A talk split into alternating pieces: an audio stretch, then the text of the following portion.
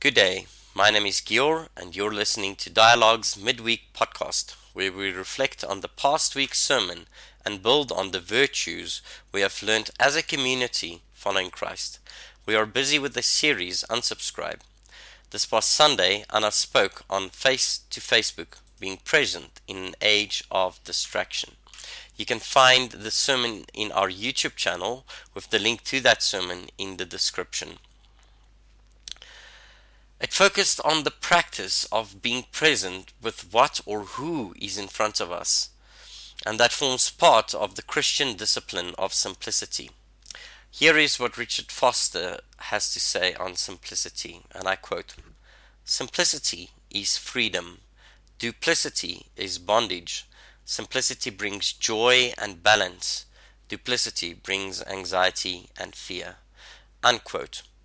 So, Simplicity recognizes what is truly valuable and meaningful, and it abandons all other distractions to pursue, to pursue it. It is ultimately rooted in the words of Jesus in Matthew 6, verse 33.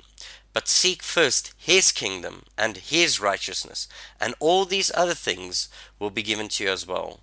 It is when we are distracted from the good task in front of us that we are missing the mark and become ineffectual and fearful when anything else contains for his righteousness or the right thing we seek to do in a present moment, it is an intruder. Thus, we are specifically seeking to grow in how to practice being present.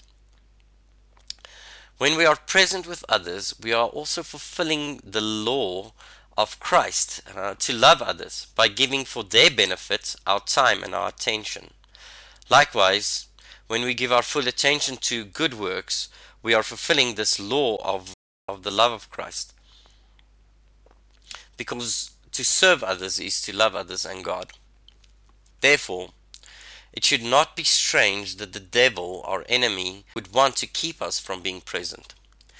In C.S. Lewis' satirical novel, The Screwtape Letters, one devil counsels another on how best to draw their human victims out of the hands of the enemy, that is God, and into perdition. And um, so C.S. Lewis writes, and I, I quote Gratitude looks to the past, and love to the present. Fear, avarice, lust, and ambition looks ahead. So Lewis is pointing here that the devil wants us in the future. He he knows that the, the past is done and the present is the only place that we can make a difference, a good difference. But the future is where our fears lie, fears that will uh, that might not come to pass, fears that uh, we always seem to expect the worst, and and these fears can drag us down and and hold us fast. So the devil doesn't mind how he, he distracts us from, from being present. It's not just in, in time and space, but with the tasks at hand. When we are at work, we may feel guilty um, for not being with our family and attending to them. And when we're with our family, we, we feel guilty for not working. And when we are relaxing, we feel guilty for not doing either the work or the, the love of the family. And so this is this can be a lie of the devil to um, to draw us away from the thing at hand, from being present where we are at, from the good that is given to us in a moment. So, we must also acknowledge that it is not only with our neighbor that we have to seek to be present, but more importantly with God as our Father. We so easily stumble in our prayer life, uh, we get distracted.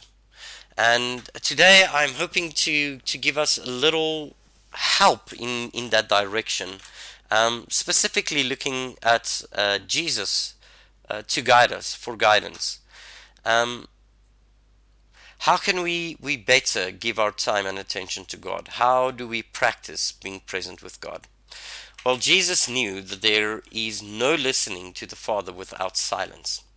He often went out to quiet places.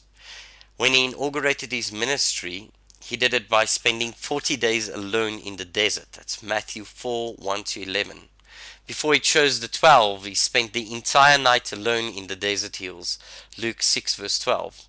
When he received the news of John the Baptist's death in Matthew 14, verse 13, he withdrew from, from a place in a boat uh, to a lonely place apart. After the miraculous feeding of the 5,000, Jesus went up into the hills by himself. Matthew 14:23. Following a long night of work in the morning, a great while before day, he rose and went out to a lonely place. And that's Mark 1 verse 35. So it is clear that Jesus knows that there there is no talking to God if if we do not go and seek him in in the silence and it is not a place of loneliness. He does not go to be alone, he goes to be in solitude. Jesus calls us from loneliness and emptiness, inner emptiness, to solitude, inner fulfillment. He calls us to not be alone, but to spend time with the Father.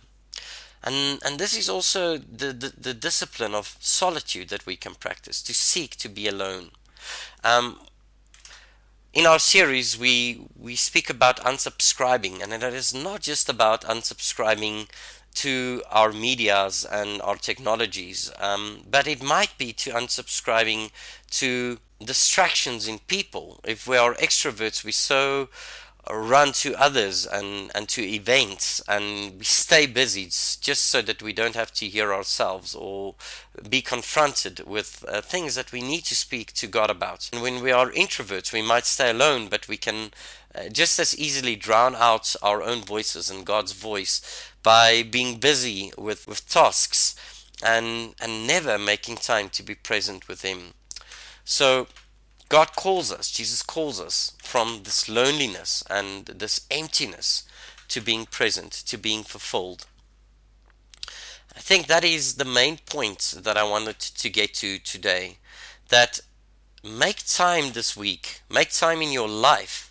Um, be aware that you are not present with God. You are not um, taking time to spend time with Him, and it is. It could be either that you or that we are haughty, that we, we don't think there's a, a reason to spend time with him, um, or that we think it insignificant.